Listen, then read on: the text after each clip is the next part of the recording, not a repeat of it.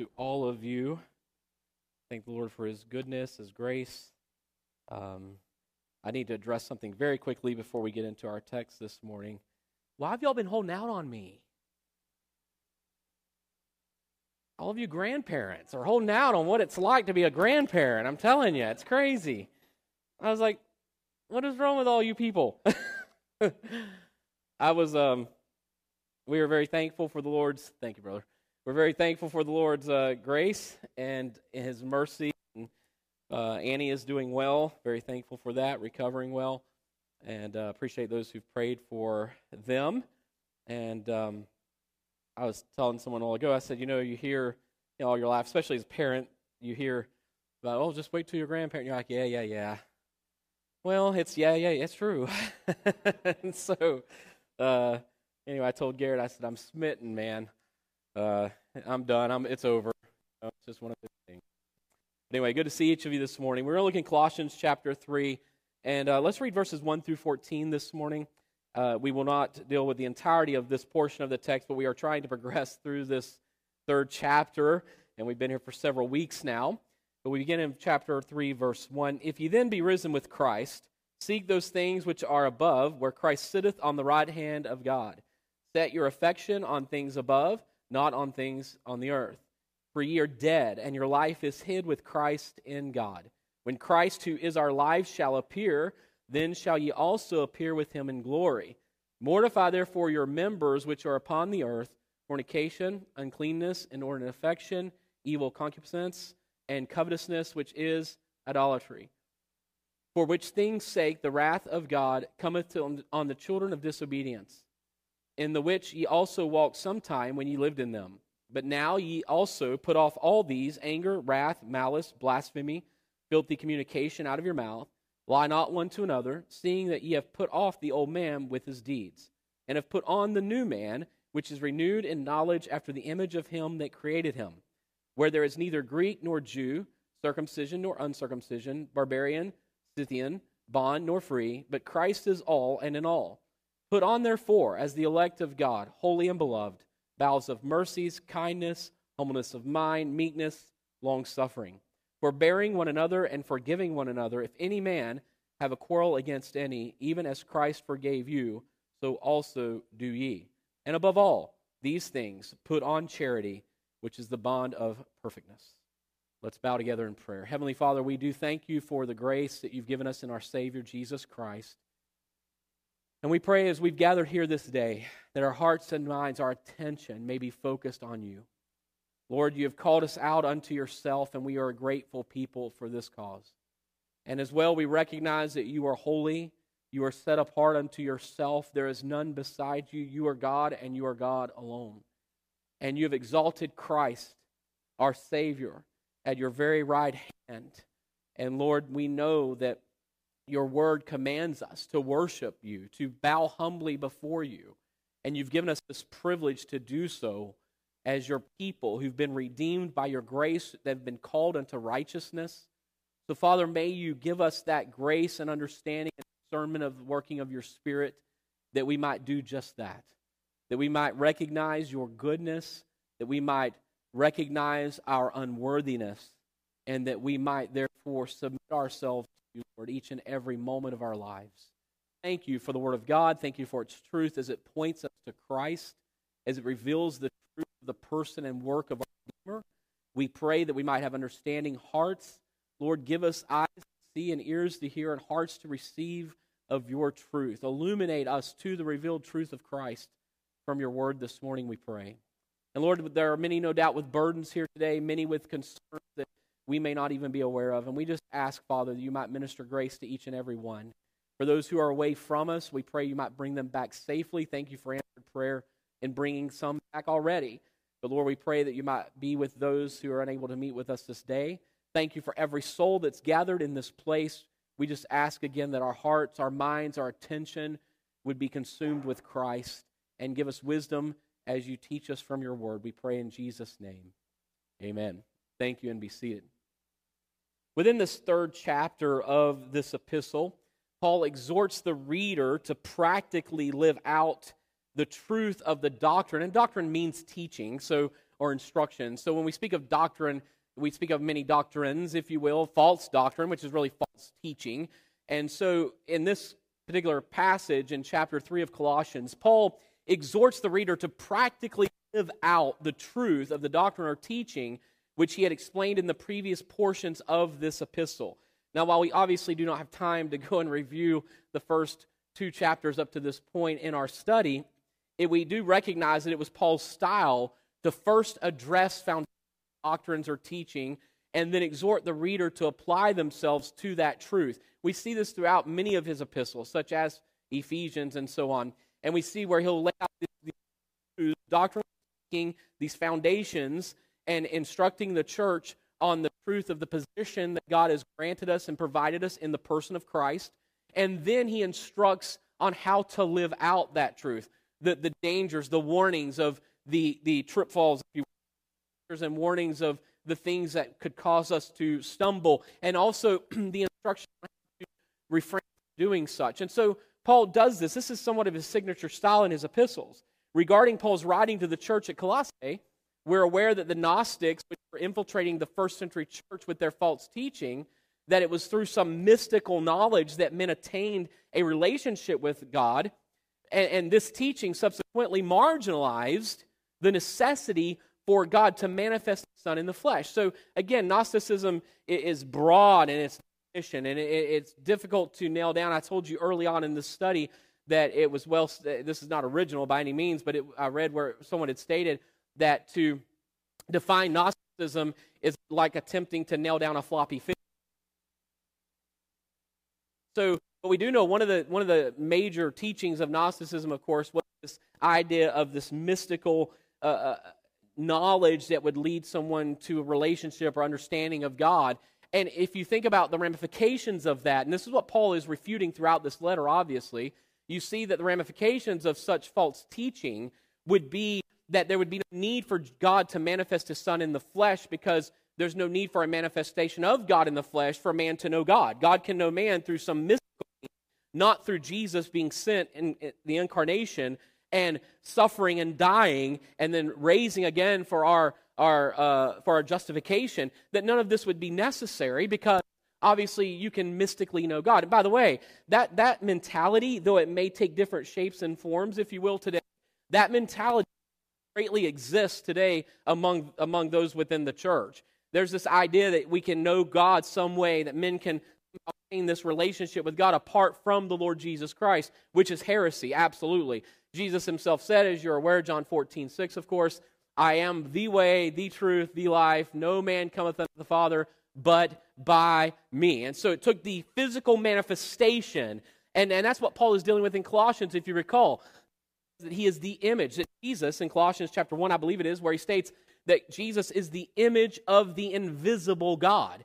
So christ literally came in the flesh representing god in the flesh because he is the son of god and that he manifested him such because that's what was necessary. Remember the flesh is the problem and it took flesh to answer that problem but it took a sinless flesh which is the flesh of christ in order for that problem to be resolved. And so the same problem man has is to this flesh in which we live, the sinful nature that, that is with us in this body in which we live. Paul's response to the Gnosticism, which was plaguing the church, and I'm summarizing so understand that, or to this, and we've dealt with that through months of study in Colossians 1 and 2. But Paul's response to the Gnosticism, which was plaguing the church, was to first emphasize that Jesus is not only the Christ, the Messiah, the anointed one, but that Jesus is the very image of the Father and that Jesus is the fullness of the Godhead in the flesh, making him, making Jesus preeminent. Chapter 1, verse 15 says, Who? Jesus is the image of the invisible God, the firstborn of every creature. Then verses 17 through 19 of chapter 1 state, And he, Jesus, is before all things, and by him all things consist. And he is the head of the body, the church, who is the beginning, the firstborn from the dead, that in all he, Jesus, might have the preeminence. For it pleased the Father that in him, Jesus, should all fullness dwell. And so here we're being told of the preeminence of Christ. And the preeminence of Christ, many people, I think, really misunderstand this, and they almost make it as though this is simply saying and only exclusively saying that Jesus is to be first. Well, first of all, it doesn't say Jesus is to be that anyway. It says that he is preeminent, that God has made him this. So it's not something, again, that we make him, it's that which we recognize about him. But it's not only that of being first, it's the fact that he is Lord. Christ is made Lord by God the Father, declared to be such. Remember, we know in Philippians, the scripture tells us every knee shall bow, every tongue shall confess that Jesus Christ is Lord to the glory of God the Father. God the Father has declared him to be this. Again, we don't make him this. You don't make him Savior. You don't make him Lord any more than you make him Creator. It's who he is and who God has declared him to be. And so it's imperative that we understand, that we recognize this, lest we fall into that same snare. Second, Paul refuted the, the Gnostic, Gnostic beliefs or Gnosticism by explaining it is only through the preeminent Christ that we can be complete, that we can be reconciled to God, we can be uh, that the sin problem can be rectified and resolved, and that we can have their relationship. Remember what Paul. You must understand cultural context. The Gnostics are coming in saying again, mystical relationship, all matter is evil. Therefore, Jesus could not have been God in the flesh because he was sinful had he been God in the flesh because all matter is evil and flesh is matter, therefore flesh is evil. Now we know we have a wicked, fleshly, sinful nature. We know that. But Christ did not. And so they were refuting the need for Christ or that this is truly the Son of God in the flesh. This is the problem. So Paul refutes that by, by declaring, of course, he is the very image of God the Father. Christ is the Godhead in the flesh and he is the anointed one, the Messiah. But then, two, he explains that it is only through Christ that we can be complete, that we can be reconciled to God the Father. Chapter 2, verses 9 and 10 of Colossians. Excuse me. For in him, Jesus, dwelleth all the fullness of the Godhead bodily, and ye are complete in him. Ye are fulfilled in him, which is the head of all principality and power. Now, I believe it is necessary to provide somewhat extensive review this morning as we progress through the study. As you know, I always provide somewhat of a review just to help us to understand contextually where we are in the, in the scriptures which we are dealing with. However, I believe it may be necessary to be a little more extensive in that this morning due to the relationship existing between the two exhortations Paul provides in this portion of the text. As we examined last week, Paul exhorts the Colossian believers to both put off and to put on. And these exhortations within this chapter are the expected results. And again, when I say expected, I don't mean it exactly in the same framework which we may use that term ourselves. We think of an expectation as something that we would hope to be, but yet it may not necessarily be. Well, when I say expected from this perspective, I'm saying these are the demanded results of one who is truly a follower of Jesus Christ. And when I say demanded results, meaning it will be accomplished. Again, I allude to this as I many times through this study, but 2 Corinthians 5:17. There's no ifs, ands, buts, or hope so's here. And if any man be in Christ, should be a new creature. No, if any man be in Christ, he should act like a new creature. No, if any man be in Christ, he is a new creature. Old things are passed away. Behold, all things are become new. And verse 18 again, and all things are of God. And so when you understand that truth, when we speak of expectation here, the expected result, I don't mean it again from the from the same uh, perspective that we may commonly use the term, because we think of something that we should be, that hopefully will be, but Scripture teaches us that this will be if a man is truly in Christ, if he's truly born again.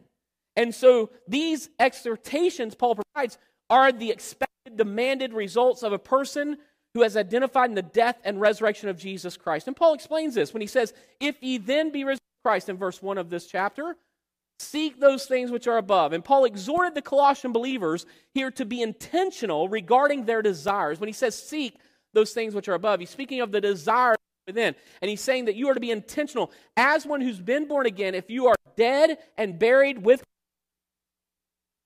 you are raised in his resurrection. And if this be true, then you are to be intentional about the desires that you allow to even exist because you still have the sinful nature that is present.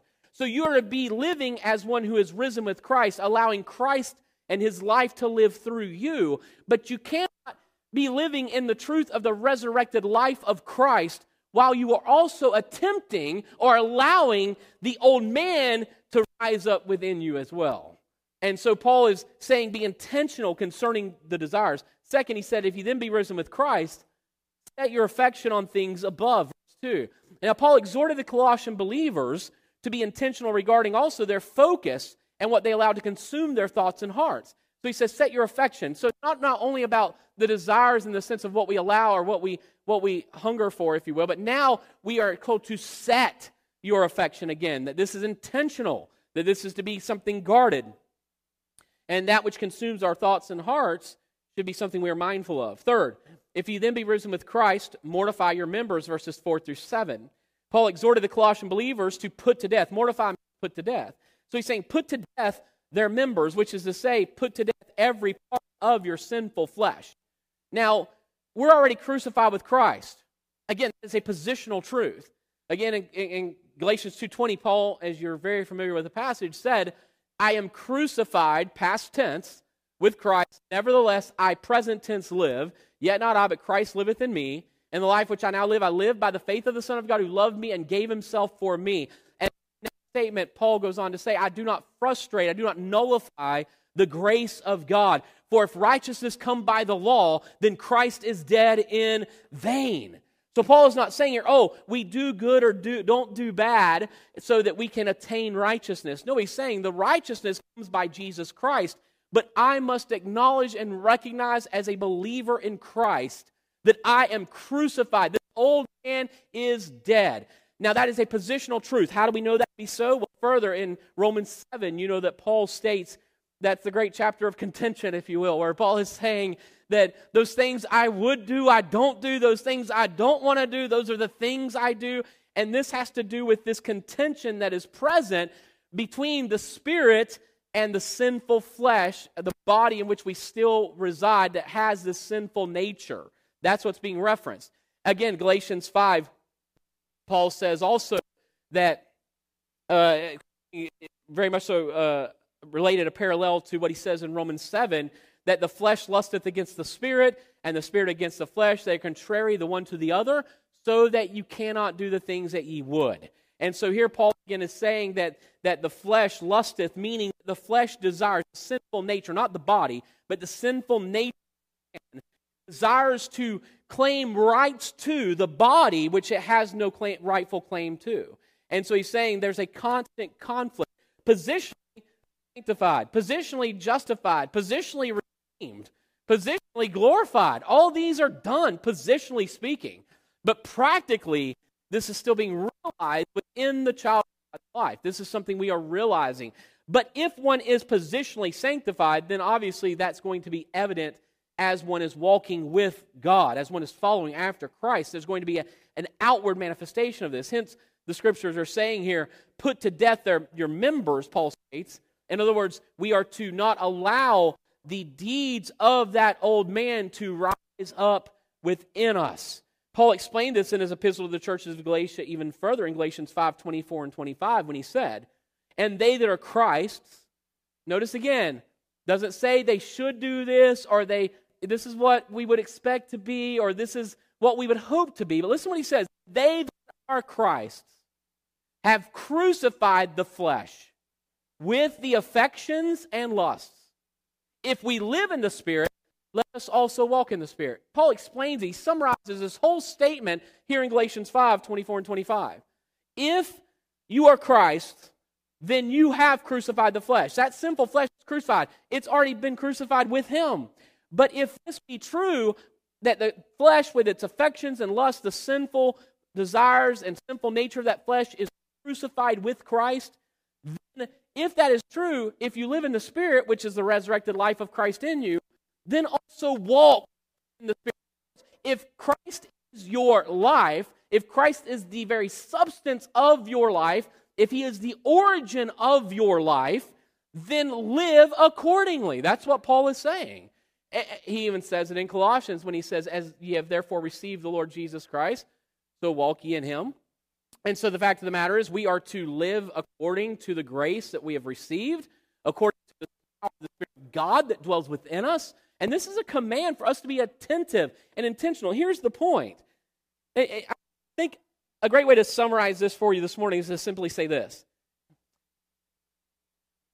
God is intend, intentional and has promised and committed and faithful to perform this work in you if you are a believer in Christ. He will conform you. We'll look at this in a moment, but He will conform you to the image of Christ. And this process in which we are being conformed to the image of Christ, being renewed in that image, can be one of two ways for the child of God. It can either be a joyful and pleasant experience, or it can be a sorrowful and grief, grieving experience. Meaning, if we are resisted as the people of God, God's still going to do the work either way. But you will not experience the joy of Him doing that work as you would being one who is submitted to Him doing the work.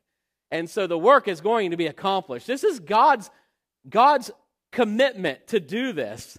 But we, then, for are called to submit to His work of this conforming us to the image of His Son in which there's great joy in that process. Even though there may be moments where it is, it is sorrowful in the work that's being done, or the work may be painful as it is being accomplished, there is still a great joy in knowing that what God is doing is to his glory and purpose redemptively, that he is sanctifying us and, and he is consecrating us to himself. So there's a, a joy that is associated therein. I want to remind you it is important for us to recognize these commands that are given to both put off and to put on are based on the position believers had already put off the old man and put on the new man. And, and I don't have time to get into that. If you look at the order in which this is given, first Paul deals with putting off this, this old man with the deeds and such, and then he speaks about putting on, having put on the new man. So he begins by saying, putting off the deeds, seeing you have put off the old man. Then he says, having put on, uh, put on the new man, then you're to with that. So, again, a positional truth that demands a practical response. And that's what we have to understand. This is not men attempting to do something in which that's not been done within them. We dealt with this somewhat last week, and we'll, we'll look a little more into that as we consider this first point of putting off that Paul addresses here. Having been crucified with Christ and now risen with him, the natural order of Paul's expectations are to first put off, as we saw last week, the old man which is fashioned after Adam, and then to put on the new man which is fashioned after Christ or the second Adam or the last Adam. So Paul begins by saying, put off. Look at verses 8 and 9 with me. But now ye also put off all these. Now, he doesn't put off the old man, but he says, put off all of these anger, wrath, malice, blasphemy, filthy communication out of your mouth. Lie not one to another, seeing that ye have put off the old man with his deeds. Here it is. All these things put off. You're responsible put these things off, seeing you have put off the old man. When Paul exhorts the church to put off the actions or the deeds or the works of the old man, he is declaring that this expectation is as natural for the believer as it would be to put off or to cast off the clothes or garments that are filthy.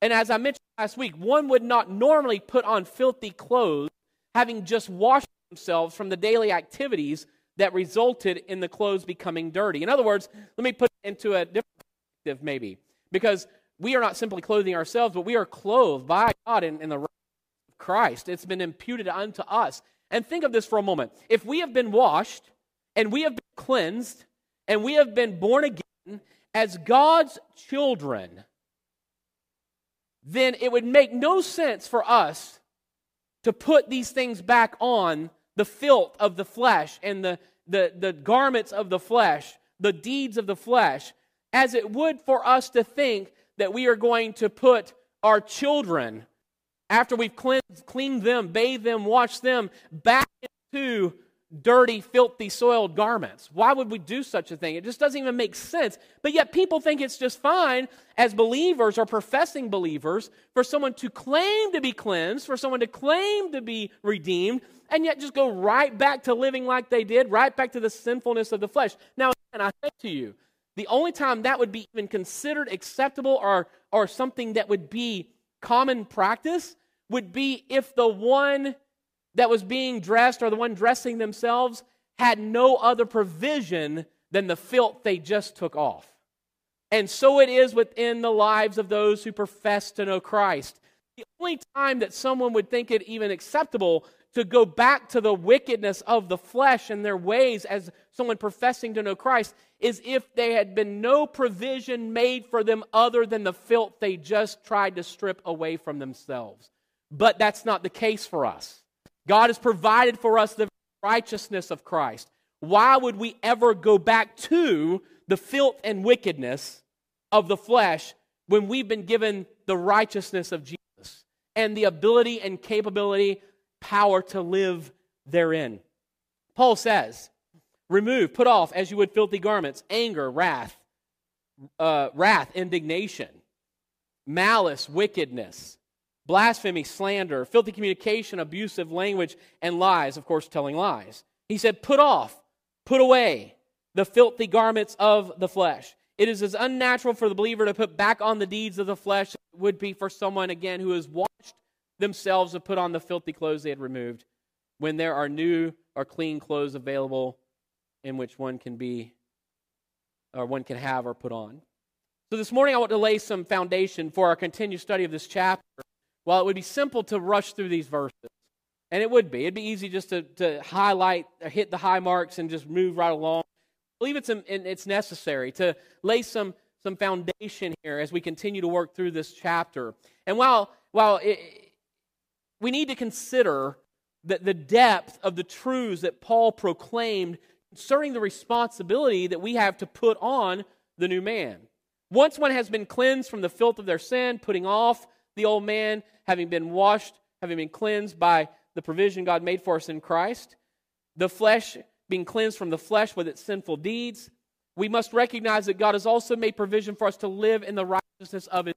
I allude back to something Jesus said during His ministry. I believe it's in Matthew's Gospel, in which the Lord gave the example of the woman who had the, the house that was filled with a demon. Do you remember that? And she cleaned the house out and swept it out and got rid of the demon. And then she had this empty house. And the scripture goes on to say that more demons came, evil spirits came into the house after she cleaned the house.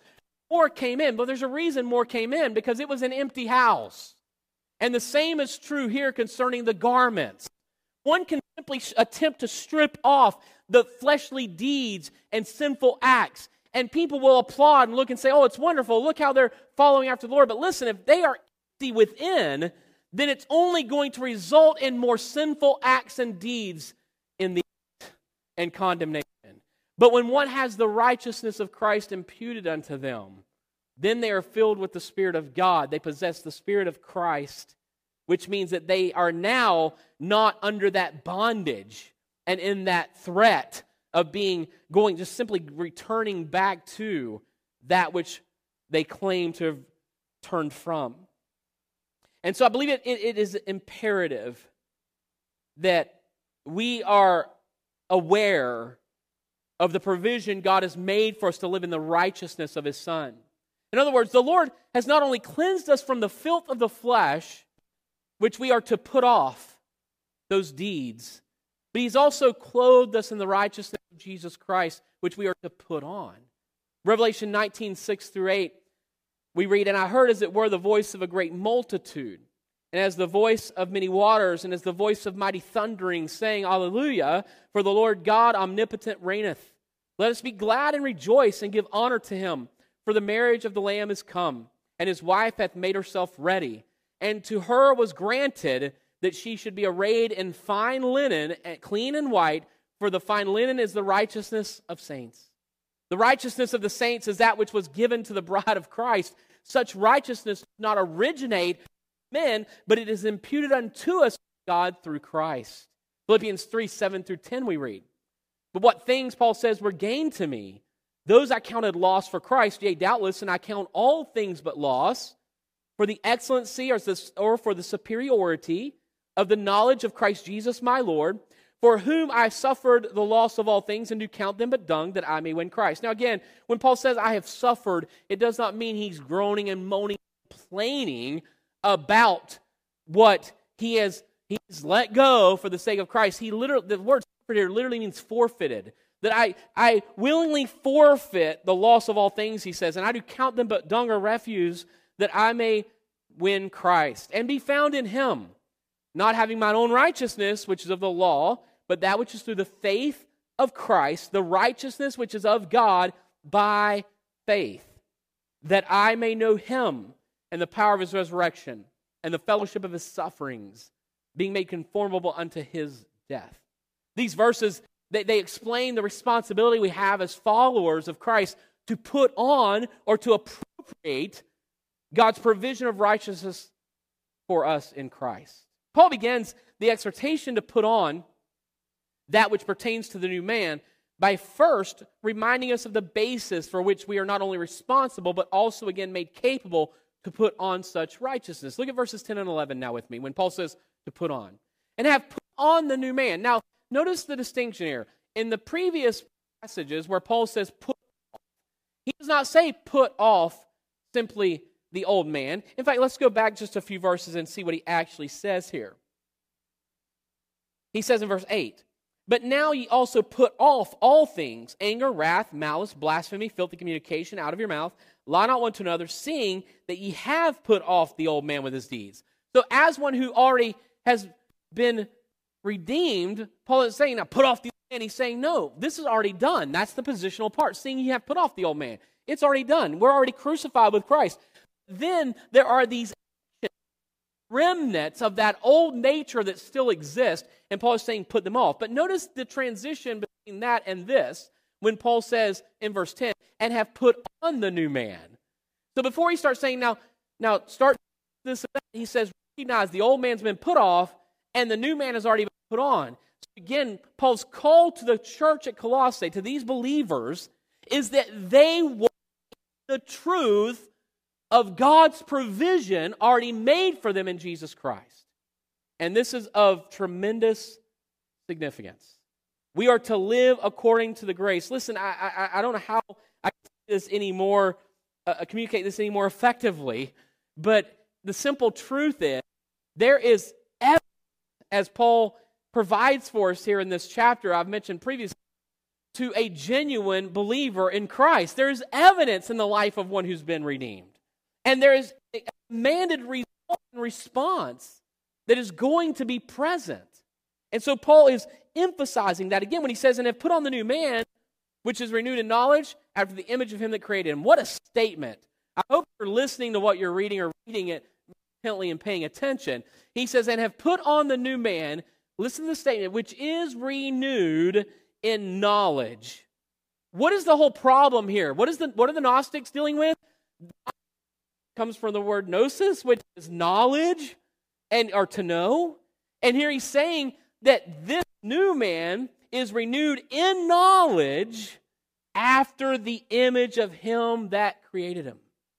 Where there's neither Greek nor Jew, circumcision nor uncircumcision, barbarian, Scythian, bond nor free, but Christ is all and in all. Now, when he says Christ is in all, of course, this is not exclusive statement saying that the Spirit of Christ dwells in every man. He's saying no.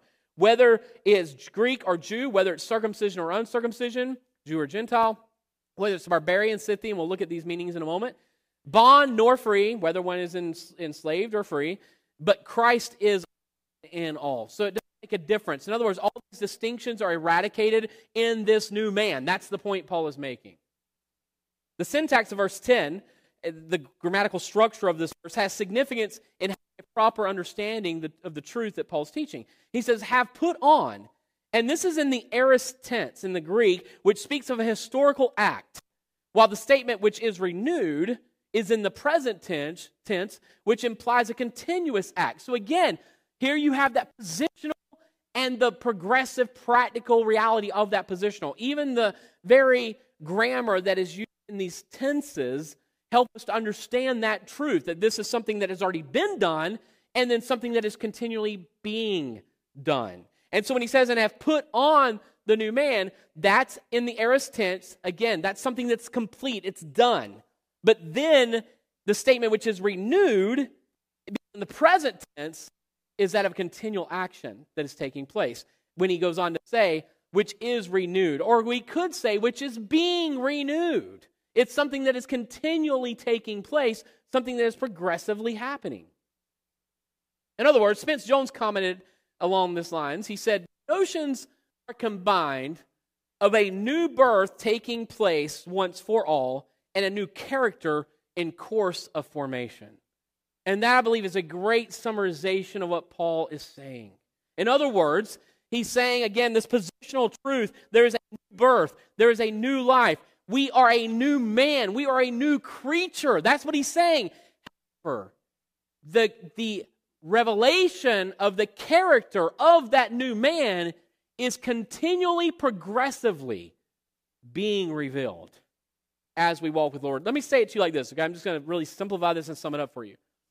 If you claim that you have came to faith in Christ 10 years ago and you are no different in the way you think, in what you say, in what you do, or your desire for righteousness is no different than it was 10 years ago, then you are not a new creature in Christ. That's the bottom line. If you're the same, then that means there's no progressive revelation of our manifestation because there is no positional truth in which you are rooted and grounded of redemption in Christ. And that is important for all of us. Paul even tells us, does he not? Or the New Testament tells us that we are to examine ourselves to see that we be in the faith. This is a continual thing we are to examine. Again, there is a moment in my life, potentially, um, that you could look at me and go, How could that man know the Lord? I've said it before. If you don't believe me, ask my wife. He would testify to that. You could look at my life at any given moment. and It doesn't mean that that moment my life is going to portray the life of Christ because I still deal with this sinful flesh. But hear me if that is how I am known, then it's because the life of Christ is not in me. And the same is true for you. Paul uses the same language in his epistle to the Ephesians, Ephesians 4 22 through 24. He says that ye put off concerning the former conversation of the old man. That's that lifestyle of the old man, which is corrupt according to the deceitful lusts. And verse 23 he says, And be renewed in the spirit of your mind. This is the new man, renewed in the spirit of your mind, and that ye put on the new man, which after God is created in righteousness and true holiness. The question that must be answered, very simple question. If this is talking about really sanctification, because it is, then the question is what is sanctification? And as I've often mentioned, the term sanctification is often misunderstood. Many seem to believe that sanctification primarily refers to a separation from sin. Again, I told you, you can put things off having never put on the new man. You can put off certain deeds of that old flesh, of that old man. In other words, potentially speaking, potentially, any man can quit any sin. Potentially. But he cannot live in righteousness, even if he puts sins off. Because just to put sin off is not sanctification. And people think of sanctification as merely meaning to be separated from sin. But think of this for a moment. If you're separated from sin, if you're separated from something, then you are also separated unto something. And so, this work of sanctification is not merely being set apart from sin. And the importance and significance of the work of sanctification is not that we are separated alone from sin, but rather unto who and what we are separated. We're not simply set free from sin, but we are set free unto righteousness. Again, Romans 6, I'm going to read some verses here, so just bear with me. But Romans 6, 11 through 18, Paul says, Likewise, reckon ye also yourselves to be dead indeed unto sin, but alive unto God through Christ, Jesus Christ our Lord. Let not sin therefore reign. Here it is. You're dead to sin, alive in Christ. Then he commands the reader, let not sin therefore reign. Can an unbeliever not allow sin to reign in their lives? No. But a believer can. He says, Let not sin therefore reign in your mortal body, that you should obey it in the lust thereof. Neither yield ye your members as instruments of unrighteousness unto sin, but yield yourselves unto God as those that are alive from the dead, and your members as instru- instruments of righteousness unto God. For sin shall not have dominion over you, for ye are not under the law, but under grace. What then? Shall we sin because we are not under the law, but under grace? God forbid. Know ye not that to whom ye yield yourselves servants to obey, his servants ye are to whom ye obey, whether of sin unto death or of obedience unto righteousness? But God be thanked that ye were the servants of sin, but ye have obeyed from the heart that form of doctrine which was delivered you. Being then made free from sin, ye became the servants of righteousness. Look, this is a phenomenal passage of scripture for you to understand, that you need to understand. Because again, while many people say, oh, I'm set free sin, I'm set free from sin, again, anyone can stop certain sins potentially. But the one thing that the unbeliever, the unregenerate man can never do is live in righteousness. So being free and being sanctified is not just God got rid of all my old past and all my old sin. No, He has delivered us and enabled us by the presence of His Spirit within us, now setting us free to live righteously, which is something we could never do as an unbeliever. Let's look deeper into verses 10 and 11. He goes on to say, Put on the new man, which is renewed in knowledge after the image of him that created him, where there is neither Greek nor Jew, circumcision nor uncircumcision, barbarian, Scythian, bond nor free, but Christ is all and in all. The new man is a renewed man, a man renewed in true spiritual knowledge of God, contrasted to the mystical knowledge proposed by the Gnostics. Again, knowledge by which you can know God, attain a relationship with God. Here, here Paul is saying, wait a minute. He's saying, no, this new man is renewed in knowledge after the image of him that created him. This is true knowledge after God. The new man is this renewed man. Paul previously explained this genuine spiritual knowledge. Chapter 1, 9, and 10, he says, For this cause of Colossians, we also, since the day we heard it, do not cease to pray for you and to desire that ye might be filled with the knowledge of his will in all wisdom and spiritual understanding that you may walk worthy of the Lord unto all pleasing, being fruitful in every good work and increasing in the knowledge of God. Chapter 127 To whom God would make known what is the riches of the glory of this mystery, which is among the Gentiles, which is Christ in you, the hope of glory, the gospel to the Gentiles, this mystery, this knowledge of God. Chapter 2, 2 and 3 That their hearts might be comforted, being knit together in love, and to all riches of the full assurance of understanding, to the acknowledgement of the mystery of God and of the Father and of Christ in whom are hid all the treasures of wisdom and knowledge. Paul further explains that the renewed man is the image of the one who created him, and this, of course, refers back to the creation of mankind. If you look in Genesis 1, uh, 2, and, and you'll see where, where the scripture says, And God said, Let us make man in our, I'm sorry, 26 and chapter 1, 26 and 27 of Genesis 1. And God said, Let us make man in our, in our image, after our likeness, and let them have dominion over the fish of the sea, and over the fowl of the air, and over the cattle, and over all the earth, and over every creeping thing that creepeth upon the earth. So God created man in his own image. In the image of God created he him, male and female created he them. We see here that sin obviously polluted us after Adam sinned in the garden. We're aware of that. And because of sin, we are now a marred image of God. Every Every person is an image of God, but they are marred images of God. We all are. However, by God's provision in Christ, we are remade, we are renewed, we are reformed after the image of the one who has not only created us, but recreated us. Romans 8, 29 and 30. For whom he did foreknow, he also did predestinate to be conformed to the image of his Son, that he might be the firstborn among many brethren. Verse 30, moreover, whom he did predestinate, them he also called. Whom he called, them he also justified. Whom he justified, them he also glorified. Again, these are all past tense here. It's something that's already done positionally. Sin resulted in us becoming a marred image of our God, yet Christ has recreated us and all the division and the distinctions caused by sin. Look again at verses 10 and 11. He says, And have put on the new man, which is renewed in knowledge after the image of him that created him. Now look at verse 11 where there is neither Greek nor Jew, circumcision nor uncircumcision, barbarian, Scythian, bond nor free. But Christ is all and in all. So let me break this down for you what Paul is saying. He's saying neither Greek or Jew. That speaks of a cultural difference resulting in enmity and hatred. Remember, the Jew and the Gentile, the Jew and the Greek, there was hatred that existed between them. Then you have circumcision and uncircumcision. This deals with spiritual differences and the division between these two groups. Then you have barbarian Scythian. Now, these aren't contrasted with one another, but mentioned together. And barbarians were really simply foreigners, people who were foreign were considered to be barbaric. It doesn't mean that they were necessarily crude people per se, necessarily, but they were considered barbaric by uh, the means that they were foreign to the culture which they were interacting. And so this deals with foreigners, but Scythians refers to the most barbaric foreigners, or the most the crudest of those. Then he says bond and free. There's neither bond nor free. So this deals with societal differences or statuses or divisions. And here's what Paul is driving home. He's saying the renewed man in Christ, this new man, knows nothing of such divisions and differences. Here's what sin did sin separated us from God, did it not? And sin also separates us from one another.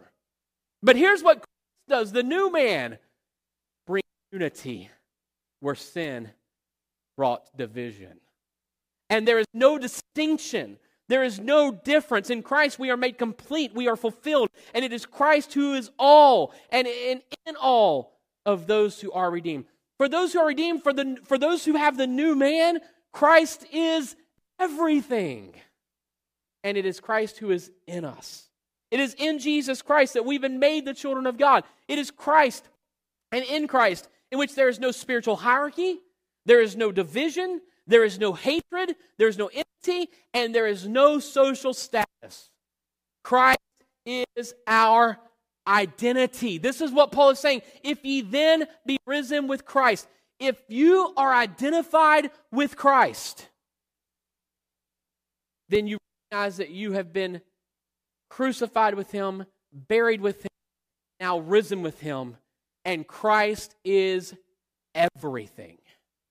And that's what Paul is saying. And if Christ is truly all and in us who are believers, he is in all of believers, then we have no division or should not allow any division to be present because Christ brings unity and makes right all that sin has made wrong. The old man is marred by sin, the new man is conformed after the image of Christ, the Creator, the one who created us. We are marked by Adam. We are. All of us are marked by Adam. But those who are redeemed now bear the image of the Lord Jesus Christ, the last Adam, the second Adam. Because we are renewed by Christ and are a new man, we are also to live accordingly, as Paul exhorts in verses 12 through 14, which we won't read. So we must understand what Paul is saying. He's put off the old man and his deeds because we have put on the new man, those who've been recreated in the image of Christ. For it is Christ who is all and in all those who have been crucified with him in his death and raised with him in his resurrection. To put on, and all that Paul will deal with and follows this passage, to put on is not for someone to attempt present themselves in what they deem to be an acceptable or in what they deem to be an acceptable manner. To put on is to remain for that to make certain that that old man remains crucified and that he's not rising up within us. To be attentive to this, to be conscious of this, to be aware of this, that the life of Christ might be magnified through us. For it is Christ who is our life. Stand with me if you would as we pray together. Father, we thank you